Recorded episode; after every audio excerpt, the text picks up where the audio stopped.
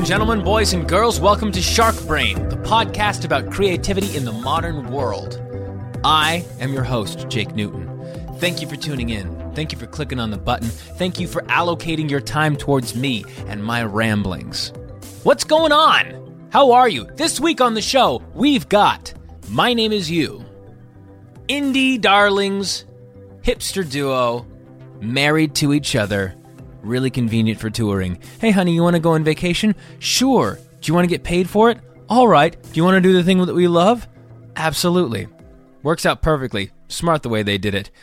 We had a great conversation. Came in here today, actually. I'm recording my bumper for the show, this conversation I'm having right now, on the same day that I did the interview, so it's nice and fresh in my mind. Why am I doing that? Typically, I'll do it the night before. Little conversations, little tete a tete that I have with you in the imaginary voice of the audience out there, you in the ephemera. Well, this week I'm going to be in New York City, this weekend, I should say, and so I'm not going to be with my normal rig. I'm not going to be able to edit and do all the things that I need to do to be able to make sure that the podcast happens. So I am front loading this baby. I'm getting it done before it needs to get done. What do you think of that, huh? I'm responsible. I'm getting things done. Now it's just a matter of filling out all my tax forms. Got to go through that. Got to make that happen. Got to not worry about it too much. Got to not let it build up in the back of my mind like some bizarre leviathan taking form and shape of all the worries in my life into one huge golem of danger and anxiety, clutching at my throat, trying to cut off the air supply. Air Supply, that's a great band. Holy shit, I need to cut the coffee down. All right. We're breathing. We're taking we're taking a calm, calm, calm look at the world and realizing that it is not as anxietous as you think it is. It is because you've got a pound of caffeine coursing its way through your body. You are not going to die. Well, yes, you are going to die, but not now. Not in the foreseeable future. Not not anytime soon, I hope. Maybe. I don't know. Infinite oceans of possibility are surrounding me. Oh god. Anyway, let me extricate myself from that weird turnstile. How you guys doing? Thank you so much for all the feedback we keep getting about the show. It continues to be one of the most fun things that I do, and to boot, entirely mine. Autonomous, answering to no man. Feels good. Everyone should have a little piece of that. So, what have I been doing this week? Playing, writing, continuing to work on the record, scrapping stuff, building something up, knocking it down. It's like a weird, bizarre, uh, anaphylactic, shocked version of Jenga that I play. Build it up, build it up, build it up. Hate self, knock it down. Build it up, build it up, build it up. Don't be as hard on you yourself. Just doubt the process and take a few pieces away, deconstruct. It's it's not linear. That's that's the creative process. At least it's my creative process. I mean, can you imagine if people who built houses got quote unquote more creative about it? It would be a nightmare, all right? And we'd all live in some weird, bizarre shaped wigwam. Anyway, feeling weird today, guys, and you're to have to just uh, deal with it. Because again, you know, you have an infinite ocean of entertainment available to you, and you decided to click on my channel. So, deal with it.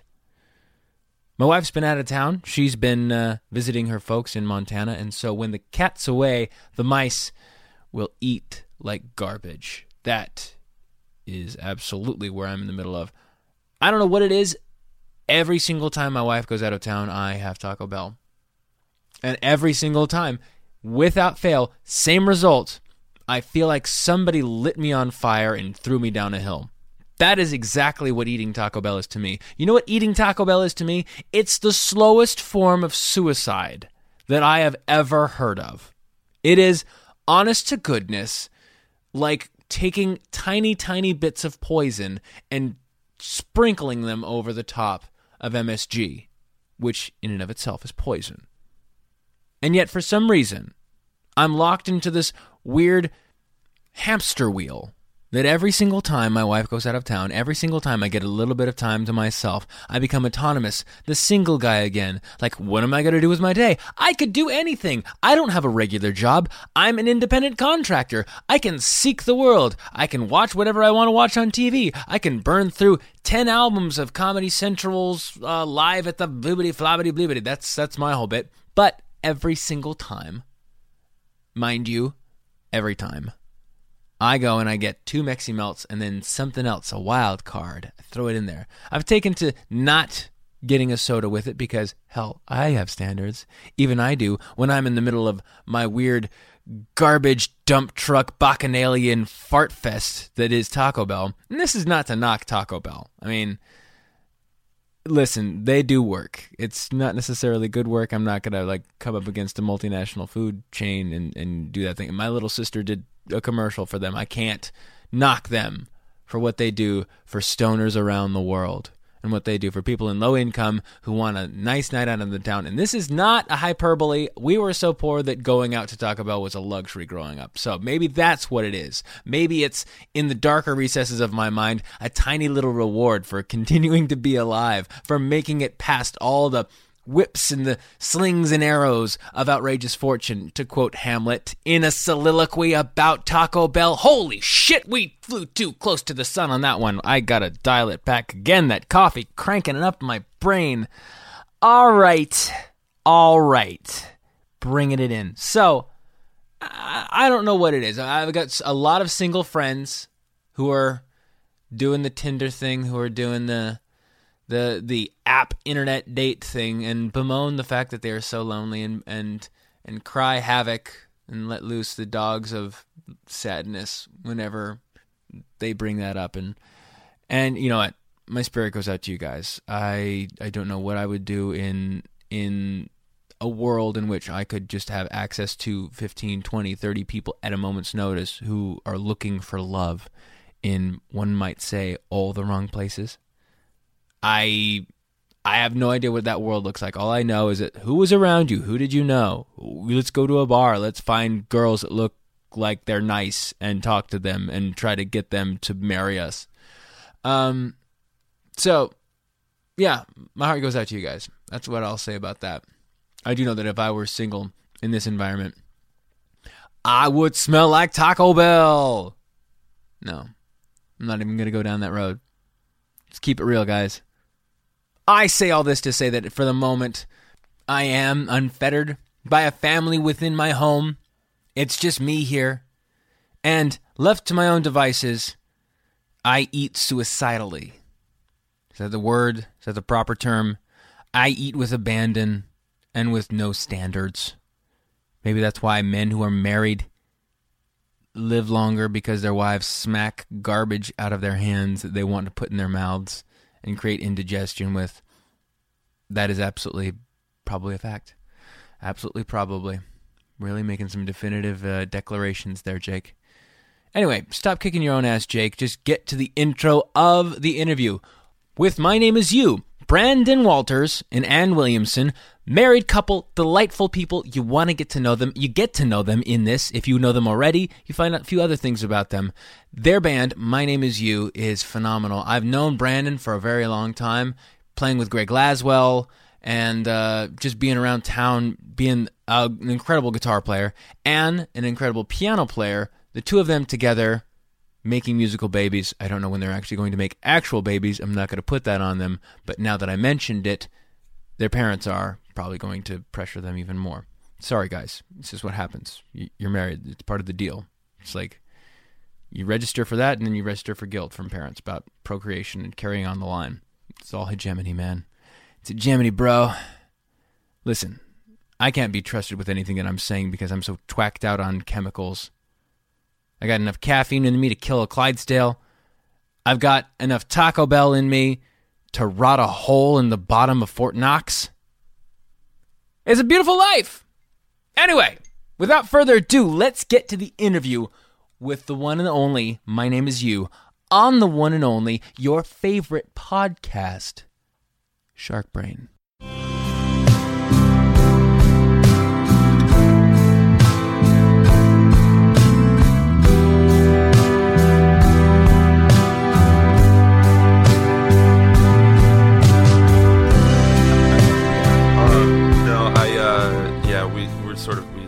I, I actually started using Pro Tools because we do things so fragmented, and we like we'll track drums Uh-huh. like at, at a friend's at, at Clay's place where you've you've worked before. Yeah. and um, and I just hated having to like you know bounce stems and take things over there. I just like wanted to be able to just bring in a session and work from a session. And, Yeah.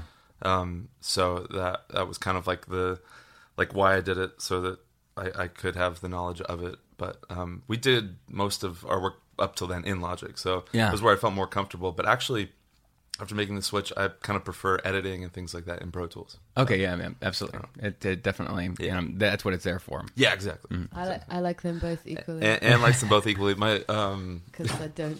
So it doesn't affect me either. um, uh, the one of the first times Anne tracked me singing uh, at our studio at home, she like sat down at the computer. She was like, I like showed her what to do and like what Yeah. to click and what to press, and she was And like, I was super excited. she was super excited, and she said like, "Does this does this mean I'm your producer?" And I just said, "Whatever, don't don't knock anything over." We were figuring out where we could use that, maybe in a yeah, hidden track or Right. something. Yeah, whatever. Don't knock it over. Just don't knock anything well, over. Yeah, that's fine. Just don't knock anything over. Well, guys, thanks for Hey. coming in. I really appreciate Dude, you. of course, man. Yeah. I got I gotta say before we jump into anything that um, it's really cool. You're like the first one of our like circle of friends to like do this, Uh-huh. and I'm like I'm I'm sort of a big fan of the genre if it's a genre and podcast podcast Yeah, Yeah. Um, and so this is really cool that you do this. And uh, when I was on the road last fall, um, there were a couple of long, cold, lonely nights Uh-huh. when I would just throw on Shark Brain and listen to my friends talk, and it was like I was at home and listening Yeah. to my friends in a you know Trying to get at a party or something. Yeah, trying to was get a really word in edgewise, and it you was can't. really right? nice to fall asleep with you guys in my ear every night. Awesome. It was a beautiful thing. Yeah. Anyway, so it's very cool, man. That's what it's there. We're doing the good work. We're doing the good work, Yeah, man. man. We're getting it. Yeah. We're, we're, we're movers and shakers. yeah, of course. So you guys met in college, yeah? We Is this thing on? I'm just kidding. Test, testing one two two two. Um, Hot mic. yes, we met in college um, at Point Loma, Uh-huh. Nazarene University, and it's where some not- of your other uh, podcast guests have probably been from too. Yeah. I think I yeah. th- only John probably right. I Only think- John. Yeah. I'm I'm I'm, I'm going to try to get Laz in here. Yeah, yeah. I'm going to New York this weekend, so oh, maybe nice. I can try to grab him. I don't Give know. him He our, might be. give him Yeah. our regards. yeah. Oh well. So yeah, that's uh that's Point Loma. That what the decision to go to Point Loma. It's a very interesting one because they they come in hard and fast with the whole. It's right by the beach. And. Right, like, yeah, "Well, what yeah, kind yeah, of of programs course. do you have? And like, it's right by the beach. It's, Yeah. it's the right by the beach kind of program. Which Yeah. I think really does sum up our experience of Yeah. it because, um, uh, I mean, it was it was a great music program. We really enjoyed being there, and we met a bunch of people. But we were back at the campus last week, and it was just like, yeah. whoa, guys, Yeah. we It's we one were of the- here at school for four years. No wonder we didn't get much work done. There Yeah. are a handful of friendships, and actually, um, it's it's funny the amount uh, for such a small place, and Yeah. for it not being like known as a music program. I mean, it, it, it was uh, you know uh, I, I won't bash the program because I, I learned a lot, but for, for not being like you know a world renowned music program, it is amazing. Um, the number of folks that sort of made it up here and are doing, Mm-hmm. you know, things in the field that came from there. Um, Yeah, but- it was a good you know. group of people, Mm-hmm. even though we all, a lot of us had a, it was an accident kind Yeah. of story Yeah. about how I ended up there. Yeah, yeah. Um, and Anne's not from around here, obviously. Yeah, as yeah. it- I as was gonna, I was gonna try to place the accent. Is it uh, Northern Washington? Yeah, that's correct. Yeah. yeah. South South Texas. Yeah, South Texas. I actually I had a place, or I was um, uh, on track to probably go to the Royal School of Music in Glasgow, Mm-hmm. and I went there with a bunch of other kids from music things in my high school, and the open day was a grey day in Glasgow, Uh-huh. and the building's very grey, and I love Glasgow, but I mean the whole city is built with grey stone, Mm-hmm. and I had in the back of my head this other campus option, Uh-huh. which was I'd been offered a music scholarship and a um, academic scholarship, and it still wasn't going to be free as it would have been in the UK, but it was awesome. It was not gray. It was not Yeah, it it wasn't great, certainly yeah, was yeah. not. Maybe Yeah. for two hours in the morning, and then it burns off, and then you go eat a taco. Yeah, Uh, yeah. exactly. We um we you know I still run into people when I'm down at um we go to the campus sometimes for things. My brother works there. Both, both of Anne's brothers went there previously before her older brother. Okay, so Yeah. they so they were the that was kinda- trailblazers. They you know Right. That was would kinda send how these she knew of it as pictures. place, and- yeah. Right. And so I still run into people there and we say, hey, do you realize that this was probably the most prime real estate any of us will ever live on? you know? It's kind of sad when you look at it that way, but at least we had a shot at Yeah. ocean oceanfront Yeah. living. Yeah. There was an adjunct guitar professor who act, uh, also was like really influential on me uh, when I was there in college, and he um, only taught there because um, he it got him the parking pass so that he could drive down and park close to the beach because he liked to surf. And so like uh, So the good. reason he adjuncted there is because he had Yeah. like it gave him like prime. It's just so quintessentially Yeah. San Diego. Yeah. It's absolutely that he, his entire like ten hours of his week Yeah. would be bound up in that. Yeah. I didn't I didn't surf, but I did get to know what a good surf day was Yeah. by the fact that I would go to class and if it was like psychology 101 the class was basically empty. Ghosts, sure. Everyone that looked like a surfer was not in class that day. And Sure. so then that's how because of that I got used to what a good surf looks like. I'm ashamed to admit this, but Anne actually signed me into a couple of biology classes the last year. That was Yeah. No, no, I don't no, I don't think that needs to go. Hey, I Public. listen. I understand. I'm. Uh, I've. I cheated off of Heather's test. Yeah, there you yeah, go. Yeah, yeah. She was a We're- much we're better out in student. the open. I don't think this. Yeah, I don't think this is. Uh, I don't think that anyone's going to be doing the hard. They're I not- Plus, the, the the university never gave me a degree. Yeah, so no, I- it's not I didn't like, get Yeah, one well, either. they It's like gave, they're chasing they me gave me one by the skin of my teeth. Oh so man, I got the same wanna risk it. situation. I got like Heather got the degree, and I said, you know what, maybe Yeah. not. Nah, Yeah. yeah, yeah. I, Like, I, I, I did the amount of time Yeah? that it would take to get a degree, but I, but I um, was off, off fifth year on the road yeah, before yeah. I could finish. yeah, so. that, that's the difficulty about our profession is that no matter what you get, you're like, well, you can have something to fall back on. I was like, Right. well, not really. I mean, Yeah, I could have yeah. something that I could try to get to fall back on. Sure. Right. Right. Yeah. Exactly. And also, and also doing it um, with the intent of like becoming a professional musician, as far as like going out and touring. So much of that is just based off relationships. Yeah. And there are a million people that can play. Uh, uh, you know, um, some of these uh, the guitar parts that that I end up playing a lot of the time, but. It's like it ends up being like who the people want to be with ninety percent of the time. because Yeah. so much of it is not playing music, It's the hang. and I, if I had like taken a semester off to go like finish and get a degree, and then be like, "Hey guys, look at this piece of paper," it'd be like, Yeah, I feel like a lot of people's story is okay, my parents would probably really appreciate me finishing and sending them a picture holding a diploma. Mm-hmm. But Brandon's senior year, he was on the road touring. Yeah. And so, what is he going to just cancel that for a, another semester to get Right. piano proficiency and the Yeah. few units he still needed? Biology. and they're mostly electives. I had no, I, I enjoyed doing the music stuff, so I knocked out most of that. It was like. I think it's like a second language and Yeah. science or something. Two sciences, I think. Yeah, I've got uh, I've got math. I think that needs to happen, and like a few few other Yeah. things that you know are essential to my life as a person. Which is- Totally, it's man, probably- it's, it's that you know little piece inside my heart that I don't have because I didn't take health class in, Right. in a Christian college, which is Yeah. you know abstinence is the only way. It's right. That's, that's all they do. Just, the hard hitting, Yeah, the hard-hitting. health. let's, let's go back a little bit, guys. Yeah, uh, when you started uh, playing music, we'll start with Anne, respectively. You you were like a little guppy baby playing music, right? It was almost in utero. Yeah, well, yeah. So my um, my dad uh, has never been a professional musician, but he's always played music. So he actually his family went to a church that um, the organist was his piano teacher, Oh, yeah. and died when my dad was, or actually maybe he didn't die. Don't worry, he's not he's not listening. Maybe he's still alive, but he um uh it, he died in our, in our souls. But he um no, dead to wha- us. for whatever happened, for health reasons, he was he just had to retire, Mm-hmm. and my dad was twelve and took over. So from twelve, my dad became the musician of this church, leading them on organ and things, and so that's always always what he's done. He plays lots of weddings. He's never taken a payment. Mm-hmm. When I in college was supporting myself by playing weddings, he was shocked that I would take a check. Huh. And I was like, "Well, I'm trying to make a living doing this," which And is he- something he he, never did It was just like his duty. That's, yeah, yeah. exactly. So he he played, and um, my mum sings and played guitar, and so their rule was we all had to take piano lessons Uh-huh. from seven until we weren't allowed to quit until we were fifteen. And there were five of them, Wow. Oh gosh. including Five a of twin. us. And so we twin. weren't allowed to quit until we were 15 which um you know there was probably a few years of just in a row where i wanted to stop but i wasn't Yeah. I'm just trying to work out the logistics of when you actually get required piano time. Yeah. five people. Sure. You This know, is true. all with on similar schedules. This is true, and also my dad, uh, when he wasn't traveling a business, would just come home and sit down at the piano Yeah. too. Still does. So, Yeah. so it was. Um, there was always a lot of music in. I actually continued until. I mean, I didn't ever quit. yeah.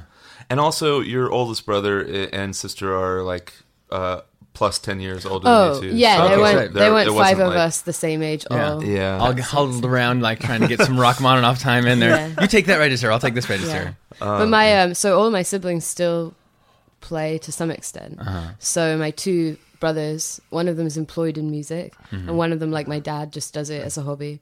And then um, uh, one of my sisters taught for a while, Mm-hmm. and everyone's still involved. Involved, and this Yeah. is all in uh, the Highlands of Scotland, or is right? It, yeah. rural Scotland. Yeah. So very, very beautiful part Yeah. of the world. Okay. Okay. Yeah. And then Brandon, you started playing when? I started playing really young too. I um, I, before I could remember, every year for Christmas I would get this like plastic um guitar microphone thing. Uh-huh. At like at like age four or five, they Yeah. would give me this thing and it would break by February. But Naturally. like every, I would just ask for it again every year, even though I knew that it broke. so when I was like six or seven, my parents got me a like little three quarter inch classical guitar. Uh-huh. and um, I started. I think I because I wasn't big enough to hold a real guitar, and so I started kind of taking lessons around seven or eight, um, and uh, didn't always love it. I um, would threaten to. My mom had, thankfully, my mom had this like deal where I had to take lessons for a full year. If I was going to do it, I had to say I had to have to commit to a whole year.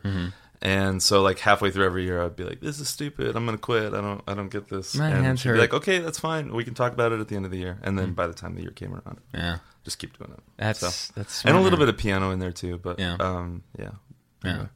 I, I'm very jealous of uh, people who were actually stuck with the piano and went all the way through with it. I am too. Yeah, definitely. Because it, it seems as though, and I've used this allegory before, Mm-hmm. but when if if you use every single instrument as say a writing instrument, so to Mm. speak, you know, and there's a different term for that that makes it less confusing when you're explaining it on the radio, but I'm not going to go for it there.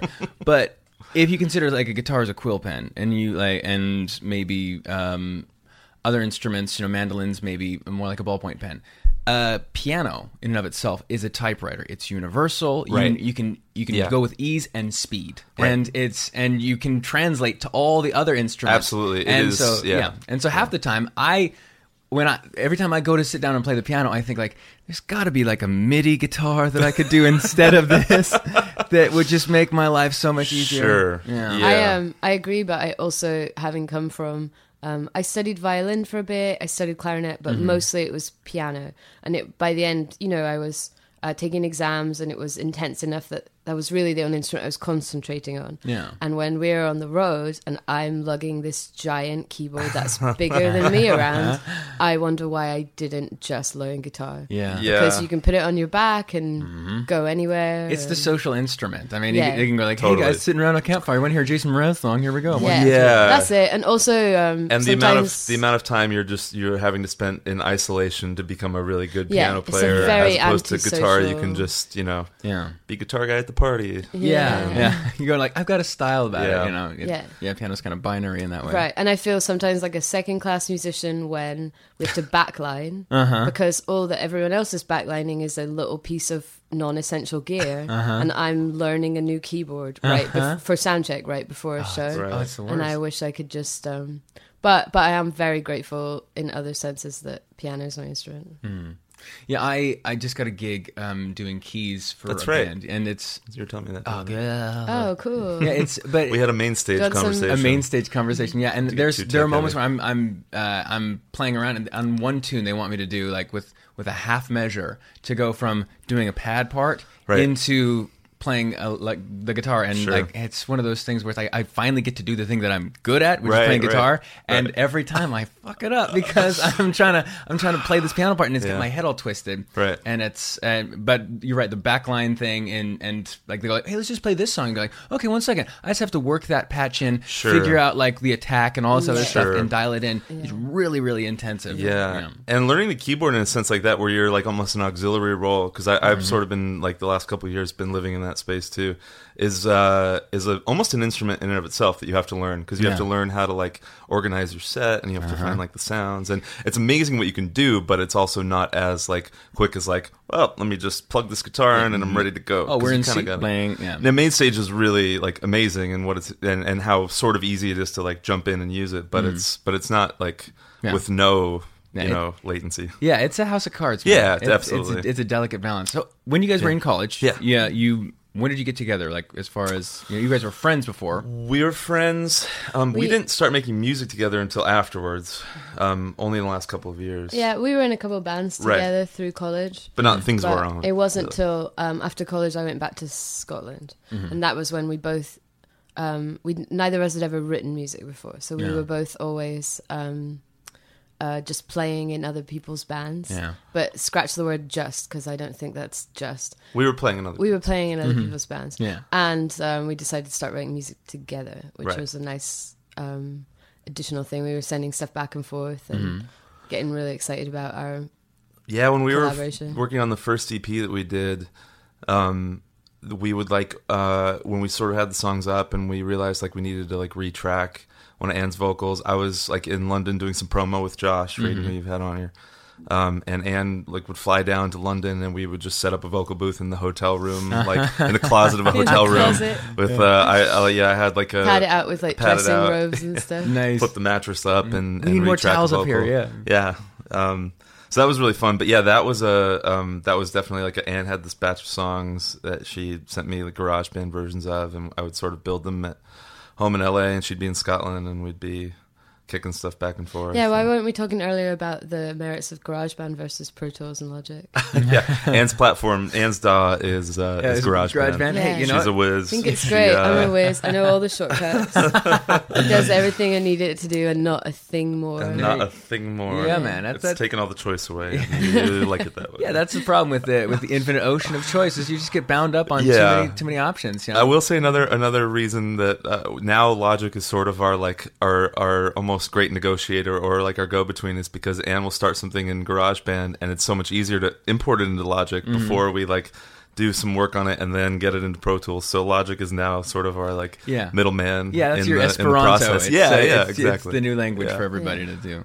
Yeah. That's interesting. So, why did you go back to uh, Scotland afterwards? Was it just uh, Um, Uncle? Sam. Uncle Sam. Uncle Sam. Yeah, no, I had um, I came in on a student visa. Yeah. and it was for five years. Uh-huh. And the short version of that is, I um, so the fifth year is supposed to be a work visa, Yeah. and the first half of that fifth year I was in Kenya. Uh-huh. So I went there to teach music in a school, and Like you do. like you do. And I was working in an orphanage. It was a great experience. But while I was gone, they changed the rules on the visa. Ah. So I was allowed to come back to the States.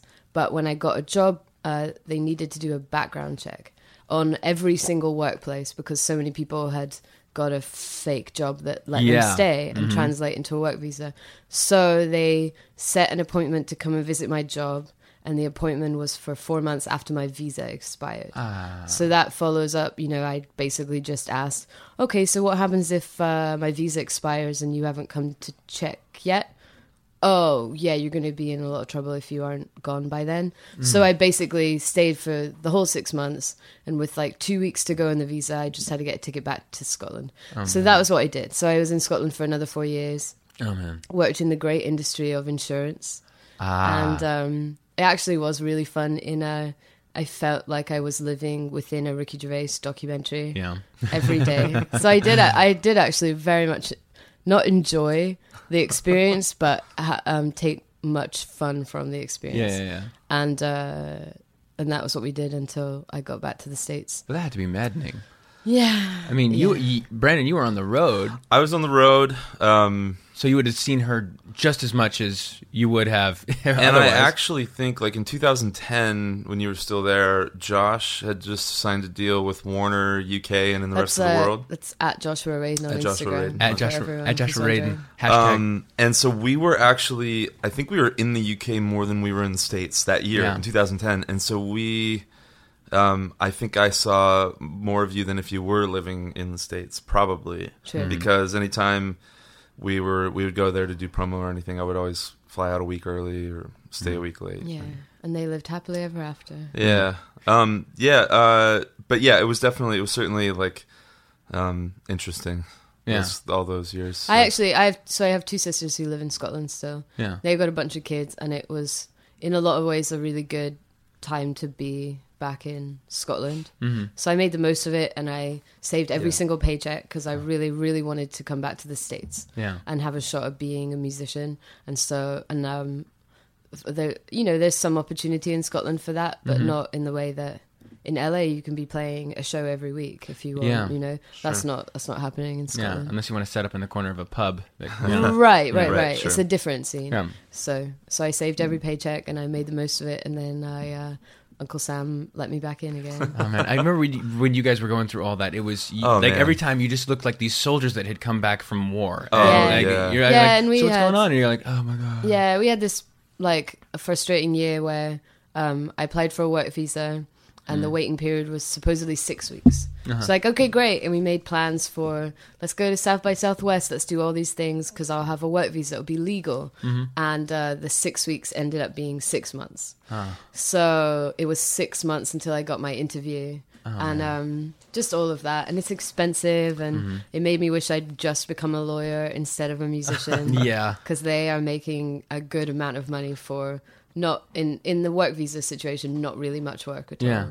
So really, you it you have to apply barristers, lawyers, the whole thing to get in the country. You can't Really, just say like, "Here's the form. There you go." yeah, My- you're really not taken seriously unless you have a lawyer. My brother had the experience. He um he has a green card, but when he was already married to an American, I think they at least had one kid. Uh-huh. He was still on work visas every year because he just had been. So he Uh-huh. finally got around to applying for the green card. Applied himself because his first language is English. And he has a master's degree. He was employed by a And church too. He was a minister. Yeah, he he was was, still a, he was a religious minister, and um, he it's true. He's not exactly like a stereotypical bad guy.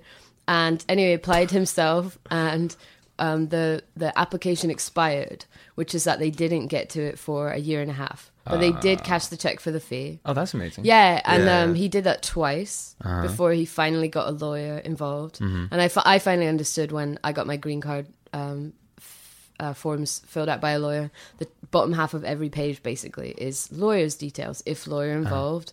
And so if you're working in an immigration office and you get a form and there's no lawyer involved, Mm-hmm. You put it at the bottom of the stack because you're expecting probably those mistakes Uh huh. and then you go to the next one. Yeah. So so really, it's it's very hard to do without Mm-hmm. a lawyer's stamp of approval. I also feel like um, it because you've always been one step ahead, uh, almost of people who work in the like in the field of like knowing the, who should know the rules. Uh-huh. Wait, is what you're going to say going to be um, legally? No, it's totally fine. Okay, right. I feel like no, I, no, it's totally fine. No, I feel There's like some things that can't be said. no, I feel like always you're yeah. There's there's a bit there's a there's a closet of skeletons. Renegades. Um, no, I always feel like you do more research and know more about the process than they do, Oh, and so you ask questions like, "Oh, is this going to be affected? Like, do I need to leave?" And then there someone's like, I don't know. "Oh about yeah, that. oh yeah, you should yeah, you should uh, probably like people whose job a it is to know the code. experience. Like, it needs to be overhauled, and it My- needs to just yeah. be a black yeah, and white. my my most frustrating experience was anytime I had to call the American embassy Mm-hmm. in London for anything.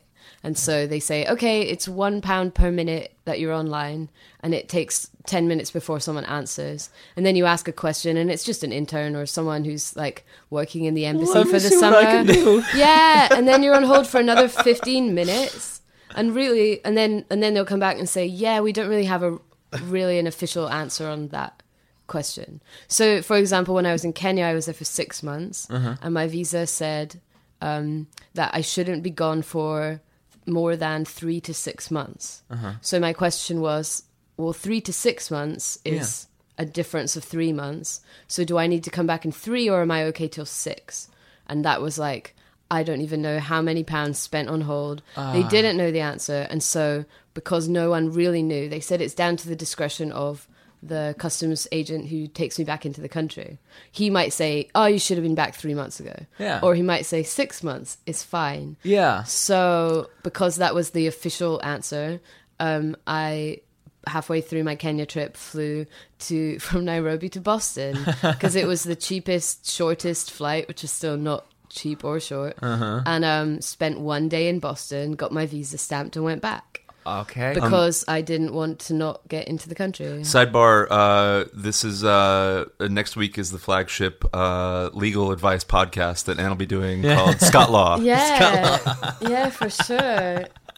Very exciting. Very, exciting. Listen, We're happy I- to announce. It's dizzying how the level of just subterfuge and and quid pro Oh. quo you guys have to go and through. just like mind-numbingly boring. Ultimately, it's like it's just like uh, like really we're still dealing with this, and it's like it can't just. Mm. you be would think that thing of the Americans could past. get over colonialism. It's been 200 think. years. And we're You doing would our own share of it. We call it empiricism, I guess. Exactly. Yeah. So, exactly. We're very well, good at it. It's well crazy. So you finally are here and Legal. which is interesting because, you know, you committed your lives to each other and that used to be enough for America. It used to be enough. No, not Yeah. anymore. Not I'm um. I'm actually on probation for another Yeah, year. yeah. For yeah. another year. Oh, yeah. Yeah, Green card probation. Uh-huh. At which point we're gonna, you know, hopefully we're at a point in our career where we can have like the big breakup to, to, Yeah. to just for intrigue. The Yeah. conscious uncoupling. Yeah, yeah. That- yeah, that's it. Our You heard it here first. Yeah, Yeah. Mm-hmm. our band is going to break up uh, right at its peak. Okay. However you its peak. define the peak, Yeah. and then and then we'll take a couple months off and then start a reunion tour. Yeah, okay, yeah, yeah. so that's the best, and then you could put out a best of, and then like Yeah. tour on the new single that's not as good as the rest of them, but Exactly. still pretty good. Exactly. We got it all planned out. yeah, it's not, So- ba- not bad. It's an it's a arc. whole plan. Yeah, it's you, an got to do the thing.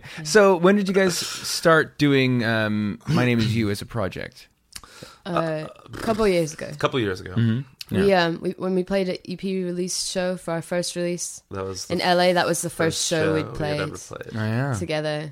So that was fun. We rehearsed for it quite a bit, but yeah, it we was sure the did, first. but it was the first. We'd And we been on really- stage singing together. Oh man, we really overdid it too because the record was like very orchestral and ki- or the EP was like you know there were there was a lot on it and uh, playing a show at the Hotel Cafe, which does not have like an enormous stage.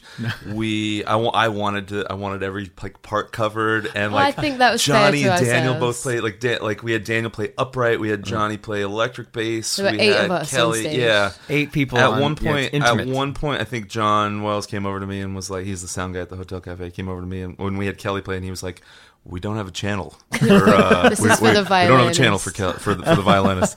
and I was like, "All right, well, uh, we'll just have her stand up there and play. it'll, it'll be fine." So Kelly, Kelly played on the side of the stage, like to I, maybe she played into a vocal mic or something, like when her part was like necessary. But So you've got like this whimsy his, hipster version of Oh, Parliament man. Funkadelic. Yeah, just totally, everybody. I love it. totally, so unnecessary, but it was fun. Also, my name is you does not have a Wikipedia page. If any Uh-huh. listeners know how to create us one, please, please contact us through I can't figure Jake. Newton. Yeah. But because you can't create your own page because they're going to delete it straight away. Yeah. But what I'm uh, looking forward to when we do, if we when we do have a page, is to have a list of former band members. Oh yeah, Because just, by uh, now we've got about twenty. Oh wow. people who just Yeah. play with us when uh, when we book a show. We see who's available, and Yeah. someone's out of town, so we grab someone else. And it's gonna read like a Um, phone book. yeah, and then I'm gonna link all of them as well to in parentheses. You know, you can say who they've played with, Uh-huh. and I feel like by then we've basically covered the whole of the mu- modern day music industry. Pretty much. Yeah. Yeah, um, that's, that's how we'll be notable. Yeah, through three degrees of separation at least. Yeah. That's Yeah, important, absolutely. Important notability is really important to Wikipedia, so that's how we're going to do that. It um you know we so we yeah so that was sort of like the inception like we we just did this batch of songs we hadn't really played live but we like made the EP and uh, so for the first little while anytime we'd play shows in LA it was it was that it was like we'd get this collective together and we still do that now but it wasn't really until we started touring um, and had to figure it out as a duo where you know I was like looping some things and Anne had a couple of keyboards and but even just from a standpoint of like you really became a front man front front lady front I woman really became a when front we lady. got had to get out and figure out how to do it as a duo and like you know uh, just what it means to fill up the space Yeah. and to like Yeah. be responsible for a show when it's so kind of stripped down and raw like that Yeah, this is the first project either of us have ever front personed, I've always been the guy behind the guy Yeah. um and I've been the girl behind that guy. and so this was yeah this was like the first time we kind of had to get you know figure out how to How did Uh, it feel the transition going from that? you know what I, I think it's the kind of the thing that you only learn by doing and so we Mm-hmm. had thankfully had the you know opportunity we were out we were out both playing with josh and then opening for him At for Joshua Radin.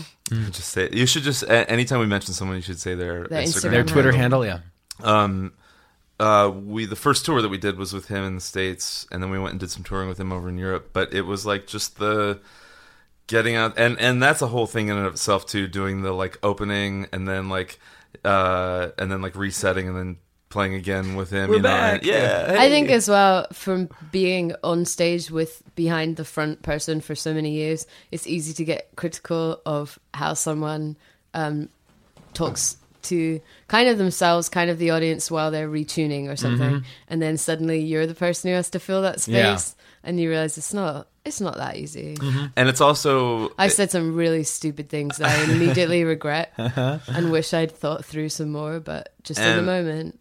and a mm-hmm. lot of times too because it's also not just like one person there's two of us. So like i would say something and like then that that night or the next day anne would be like don't do the bit about me having a like me having to do an american accent. And i'd be like okay okay i'm not gonna do that. I promise i won't do that. And then like i'd be like like two songs in, I'd be like, so Anne does like a really great American accent, and and then once I do that, you like have to do it, otherwise Yeah. you're the like the old lame. curmudgeon that like won't play along, and mm-hmm. so there was a bit of like, you know, Oh, growing Uh, growing pains, so to speak. sure, 'Cause It's an open mic, and, and Yeah. yeah, yeah. But I did. Um, we did come back from doing a you know a couple months of touring, and like the you know people who had seen us before in LA, like it, it was noticeable. Yeah, I did comment that- on that when I saw you. Yeah, guys. it was like it oh, was Anne's really you, you know, and Anne's really come into herself as a as you know. Even just from like a way you. we perform, yeah. Even just like from like not even just the like the the banter aspect, but even just the like commanding it when we're like we're playing a song. Yeah, the fir- I mean, know? the first our EP release show was the first show I'd played in a few years, Yeah. and it's the first one Right. I'd ever front person, Yeah. and Yeah. it was like basically just holding on for dear life, you know. Yeah. So it it had to go up from there. I Yeah, think. yeah. it mm-hmm. could only go up, or we wouldn't wouldn't be sitting here. Yeah, it's a very interesting thing to be a front person versus a side guy, and you Totally. yeah. When you're when you're a side guy, you you you your obligations are you know play all the right notes at the right time, but then also you know be a little into it here and there. But Absolutely. yeah, commanding the ship and doing this thing. Have you guys ever read that book by Malcolm Gladwell called Blink?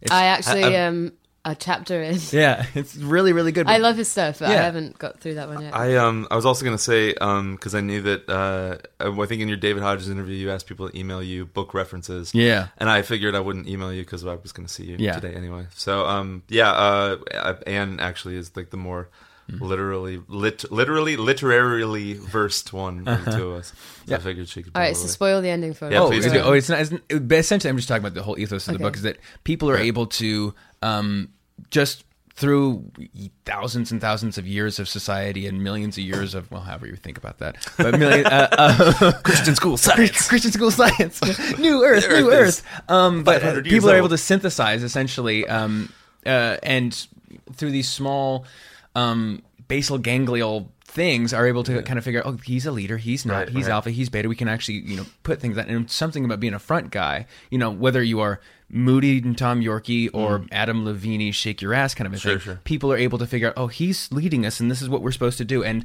being able to sit in that power and take that power is something weird and it's almost psychological oh not almost Yeah, psychological. yeah, it's yeah. entirely psychological and has nothing to do with the music I Right. mean it just doesn't Yeah, it right. just doesn't you know, it's music's just the conduit that like that the person like Yeah. Yeah. And if we sit and analyze it, you know, too much, which is kind of my forte. Sure. Um, it, you can actually, uh, it's a psycho- it's a psychotic thing to do. Yeah. To to stand up in front of a room full of people. Oh, and it's like, insane. Come with me. Yeah, I'm yeah, like, yeah. I wrote this in my underwear, you know, Right. and uh, you all have to experience it now.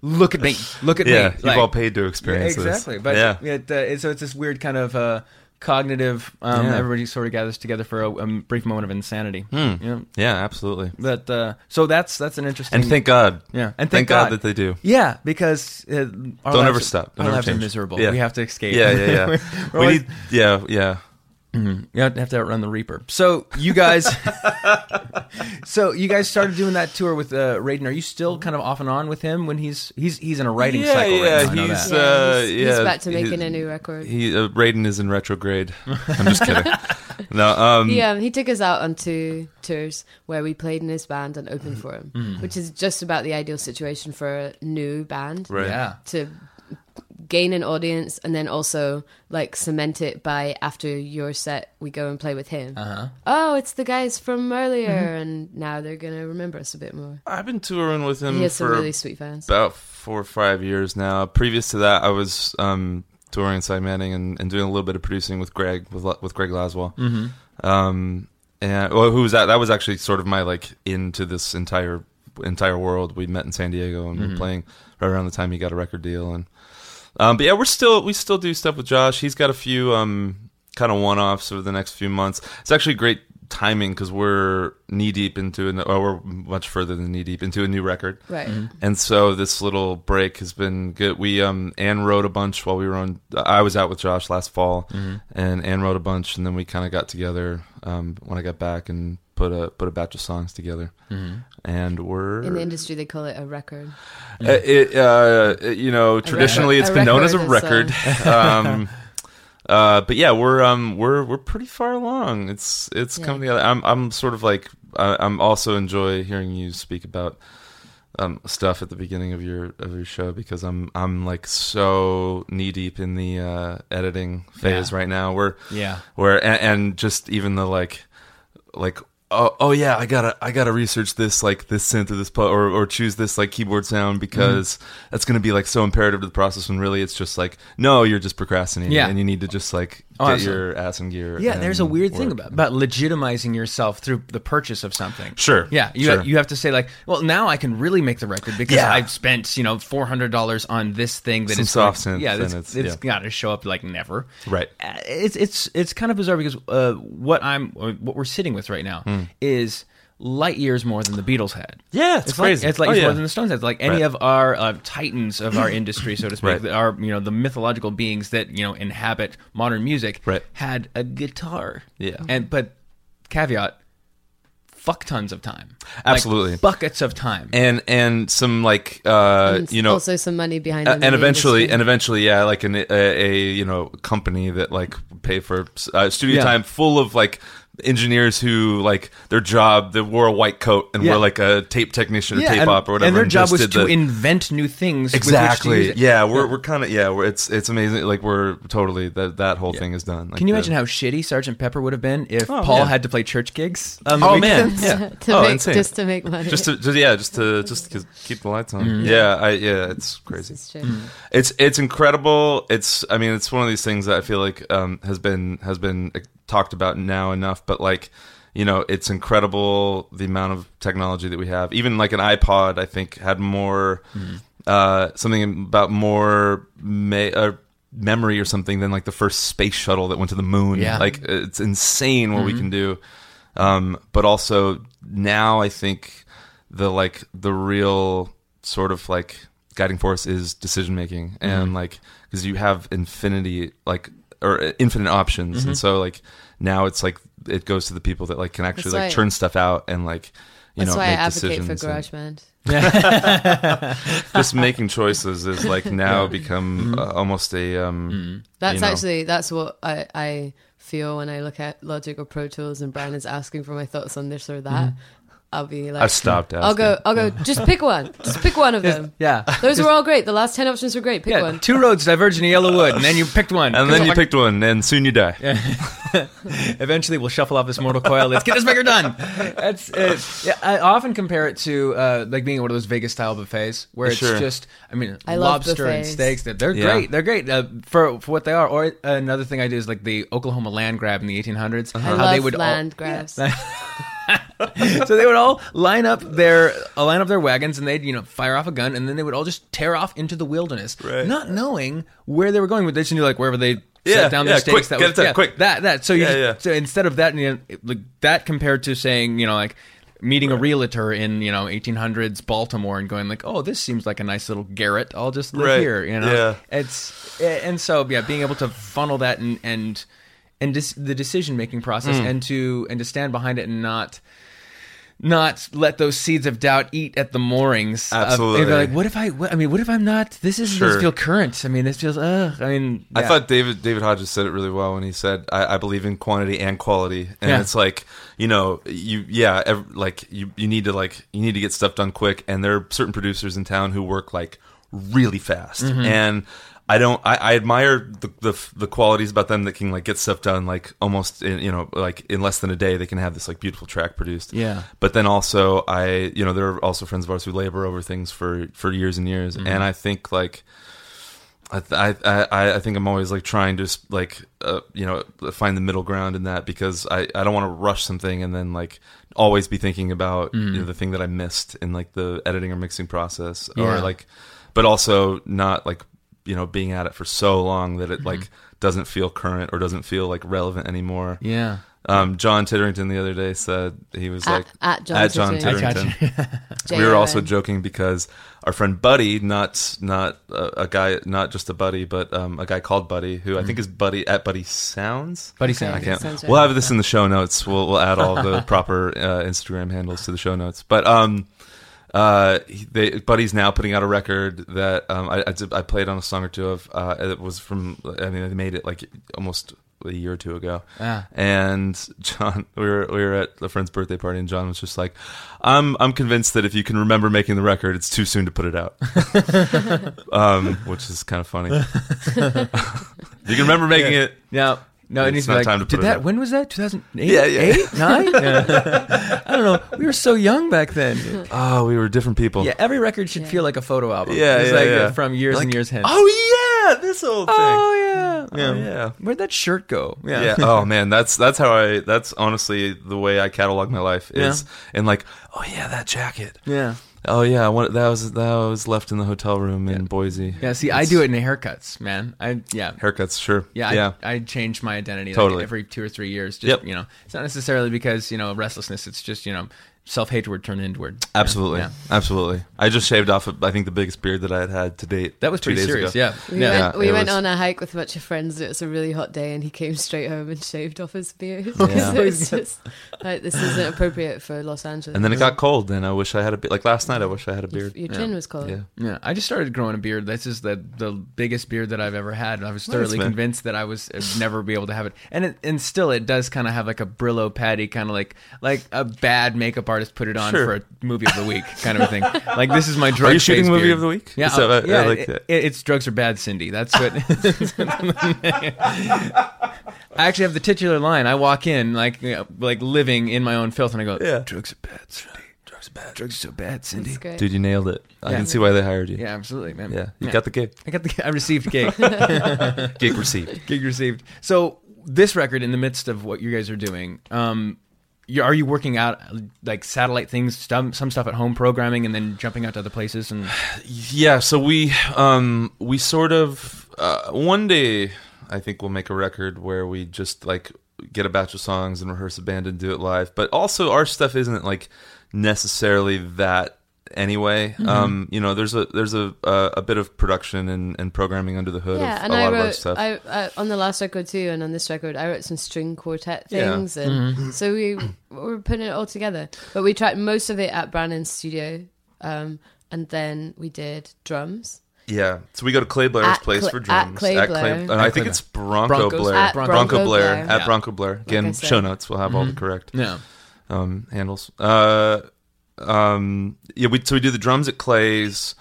Um, we we uh, this time for the first time, uh, our friend Sarab, uh, who plays in not Harper Blynn anymore, but At Moscow Moscow Roscoe. Roscoe at Moscow Roscoe, um, is gonna program a song, uh, or, or we should hear it the next day or two. He um, we approached him about programming for a song. So, um, we have so many talented friends like Yeah. amongst this group of folks. Um, my friend John comes in and uh. At, he doesn't. I don't think he's on Instagram. Um, He's a cellist, Missing great out, cellist. Just missing out. um, came in and we stacked, you know, uh, uh, some string section stuff then in and wrote, and um, and then you know we, we just sort of kind of pieced it together, and I, I end up being the um, I end up being the uh, chef that just sort of stands over the soup with a with a big uh, spoon and just sort of like stir it until it's yeah, little finally turmeric. yeah yeah, and then it you know eventually ends up uh, as a record. Do you guys have a timeline that you want to get it done, or is it uh, Um, our timeline is as soon as possible. as soon as possible? Yeah, But not too fast. We um, Uh-huh.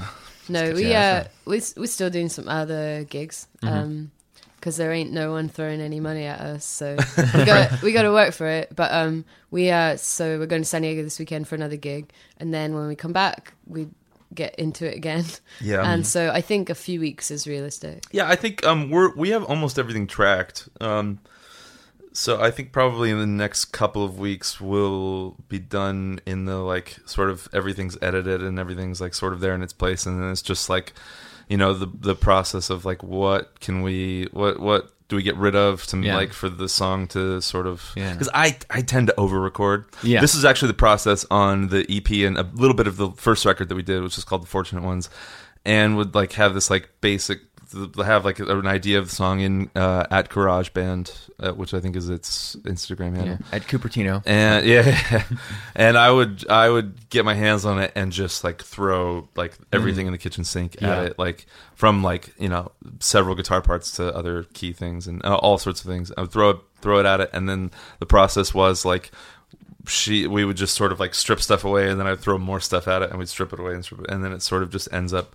when it's finally it's finally sort of in its right place. It's it's a song. Um, Brandon's always been the session guy who throws a lot of stuff at someone's track, and so it's interesting that now he's also editing. now I'm the one that has to. Yeah. Oh, yeah. Actually, and another another realizing that side of things. another buddy, Dan Romer at Dan Romer, um, who you've had on here, um, was uh, um, he was he uh, we were we had a conversation the other week where he said he was like he had this great idea where he was like I think everyone who uh tra- and I think he meant it more as a ba- like for bands but I think it could probably apply to studio guys too because we'd make different decisions. But he's like I think everyone who uh tracks part should have to edit their own edit their own playing because it would make people think differently about like you know the tra- he was talking about uh, like a so he there was like someone who'd done like a like 20 tracks of piano and then like uh, and then Dan made him do that. He was like all right you find the part that you want. He was like oh yeah none of these. Yeah like oh man. Like it just it would it would make like you you know you would not str- you know would not throw the kitchen sink at it if you Yeah. had to edit it all. Mm-hmm. But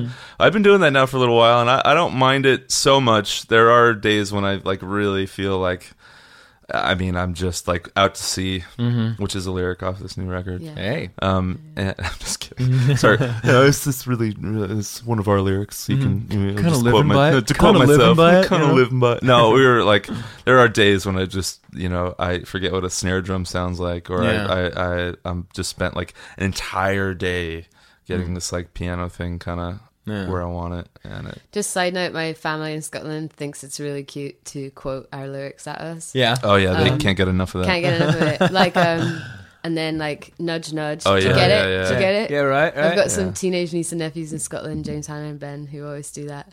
Um, like, would you, Auntie Anne? Would you say?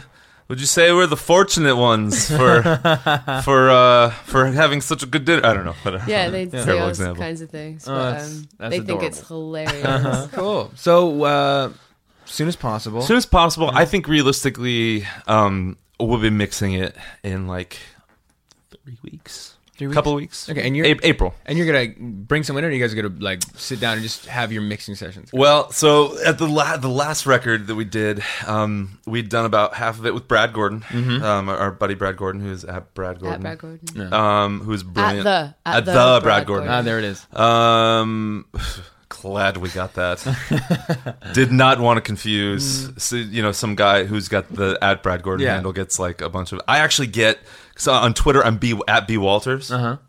and so a lot of people write me thinking they're writing Barbara Walters. Really? I get a lot of Twitter Twitter uh, traffic for people who think that I'm Barbara Walters. Hey man, well you know if they're in the snare, you might as well kill them, right? Yeah, Send 'em man. some music. It's usually insults though. Anyway, What Brad was- yeah. Brad had done about uh, half the songs because we took two from the EP, which he had mixed, and then uh, he mixed uh, a couple other songs on that record. But I ended up because we are going on tour and we needed to have the record out because you got to have some wares to pawn. yeah. Uh, you know, if you're going out on the road, you, you know that's uh, the records are a way of uh, you know another source of income. Obviously, Eating, yeah. yeah, and so we needed to get this record done. And I approached a, a bunch of friends of ours who mix and, and was like genuinely like looking to pay someone to mix it, and like no one was available. No one and could so get it done in time. I just rented some space at a better, uh, you know, a better treated room. Mm-hmm. Uh, I just got a, a little studio and just mixed half the record and Yeah. just did it. And I hated it, but mostly because it was like thrust upon You me. hated Yeah. the process. I hated the pro the pro the process. Um, oh no. uh, mostly because it was last minute and I had to do it. Uh-huh. Um, but now, kind of staring down like the barrel of the beat, or staring down like the wave, the like the the you know the mountain, the maverick of, Uh-huh. like, of the wave of doing it. I kind of want to do it. So um, I might take the money that I would that we would spend on mixing it and just invest it in like soundproofing our room a little bit better, or in a, in a couple of like, Yeah. or you know, like I, I have I have a UAD uh, PCI card, but it's not like the the big daddy. Yeah. So I might like upgrade that um, with the money that we would Mm-hmm. have it mixed, or maybe a piece of outboard gear or something, and just use that as an excuse to do it. Yeah. But I'm not. Yeah, I, but prob- most likely that's what's going to happen. It's an enormous uh it's an enormous mountain to climb to figure out where crazy. where you uh, allocate things. I mean, there's, Yeah. so many uh, because in in this culture of DIY, Sure. you, know, you, you can do everything yourself. That's great. Bad thing, you have to do everything yourself. Yeah, absolutely. I mean, I, I've gotten, I've bought books on marketing. Sure, I've bought yeah. books on and like things that I have no business Right, doing. right, right. You know, every, this is all trying to avoid speaking to someone Yeah. in uh, with a conversation and trying to get something from them without coming off as an asshole. Absolutely. You know, if I was Absolutely. if I was able to somehow you know kill my conscience, I would be so much further in my Sure. career. Yeah, yeah, yeah. I think All that, all that to say, it's you know to, to draw a line in the sand at certain points and kind of say, okay, I, I this is something I just I can't do. Yeah. But mixing is one of those things where you kind of go like, well, I know what I'd like to hear. So, Yeah, you know, yeah. Why don't I just dial this in? I, I've sort of suspended actually reading uh, fiction for a while, and my Kindle uh, is loaded with like mixing books, Uh-huh. and like I've been like s- like scouring, you know, you, doing the same thing, like Uh-huh. just you know scouring just about any any blog or or Oh, YouTube, YouTube. University, yeah. YouTube I- University. I uh. Pensado's Place has like a lot of great stuff. Mm-hmm. Um, there, there's so much information out there. You can literally learn how to do anything now Mm-hmm. that you like could ever really want to do. But um, uh, but then then it comes down to sitting down and doing it, Yeah. and making the decisions and like. But I think a big a big part of the mix process is just referencing it with you know continually referencing it with things that you know that you like Yeah. and like knowing what a room sounds like and knowing your set of limitations. Like Brad is amazing. Brad Gordon at the Brad Gordon is amazing because his room, by all, it's an it's a fantastic little like work elves workshop Yeah. for like anything you could want, like an oral wor- oral aural, Aural, with an A yeah. workshop because it's just it's like the walls are packed with instruments, Mm-hmm. but it's not an environment where like a, a proper mix would be like, well, this isn't like Mm-hmm. acoustically treated in the right way. I mean, it's padded so that you don't hear anything outside of the room, but it's it's a tiny odd shaped room, and there's not like the right like There's ceiling instruments thing. on every space. Yeah, of the room. and so it's not like it's certainly by no means is it like a this is a mixed room, Mm-hmm. but he knows what the room sounds like, which is more valuable than like having the top quality stuff or Mm-hmm. like or having a great thing. Is just that you know your room. It's you know- results driven. Yeah. Yeah. It's habeas corpus. Show us the body. Let's see Yeah, actually what actually absolutely. happens. Yeah. It's it's interesting that way. and so yeah so knowing knowing your your space and knowing its limitations and knowing how to like counteract those with like Mm-hmm. you know with a- actual like real world results he i mean it even in the last couple of years his mixes have just gotten so good and like Yeah. um and I, I don't think it was something he set out to do it's just the nature of the beast like if he's producing something he is now mixing it too because Mm-hmm. you're people are, you're doing more for less essentially Right. these days Yeah. so you know, and, and that's what I found on the road too. Like I, I became an aux guy because I was just a guitar player and just backing up Greg, and and and then like I was touring with Josh, and a piano player like wasn't going to do a tour, and so I was like. Well, I, I got that. So I like I picked up a keys rig, and then like you know, and then that soon became like twenty other th- like now like the last like big run that we did with Josh I I think I had I had more inputs than our drummer. I had like thirteen. I was basically surrounded by a world of stuff and it was like Buzzing like a street light. I mean it was crazy. Yeah and thankfully we had techs on that tour so I wasn't like pulling a, even pulling out a guitar really which um, Oh, you know that was I've done everything from the like you know the like we're in a rental car that I like I'm even like having to pay to get out of an impound like out of my own pocket because we parked in a bad spot the night before in New York City to now like doing a lot of like bus touring which is like great. So but I certainly have been like through my fair share of the like like really bleak dark like doing everything yourself. But um it, so it was certainly nice to, to bring all that out but not have to like touch it until soundcheck It was like really a point of pride That's how, what made it possible. but but it's, it was I mean it was like everything in the kitchen sink and um it was pretty crazy. Oh man, so that's uh, it's good to actually have that arc and to be able to do Yeah. that. And then every now and then you dip back into the old kind of Totally. gig and you go like,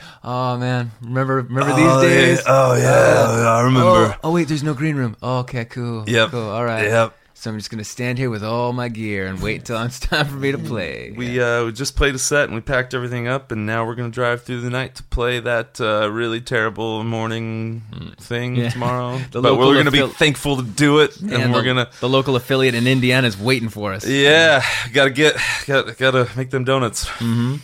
Well, cool guys. I want to thank you guys for coming in, It was- Dude. Yeah. This is amazing, man. Anytime. Um, I like donuts. And like donuts, we're gonna go get some donuts. You gonna get some donuts? Yeah. There's- You know what you should do? Do you have good a good donut? Right? in Eagle Rock here on uh, on Colorado Boulevard, there's a guy that's doing the cronuts.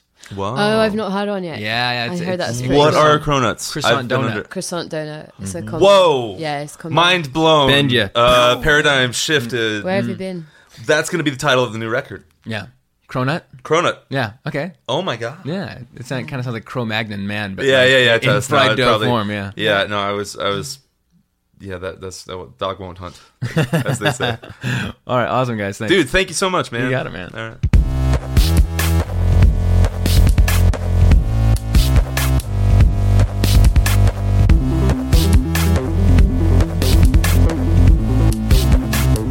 So, what'd you think of that, guys?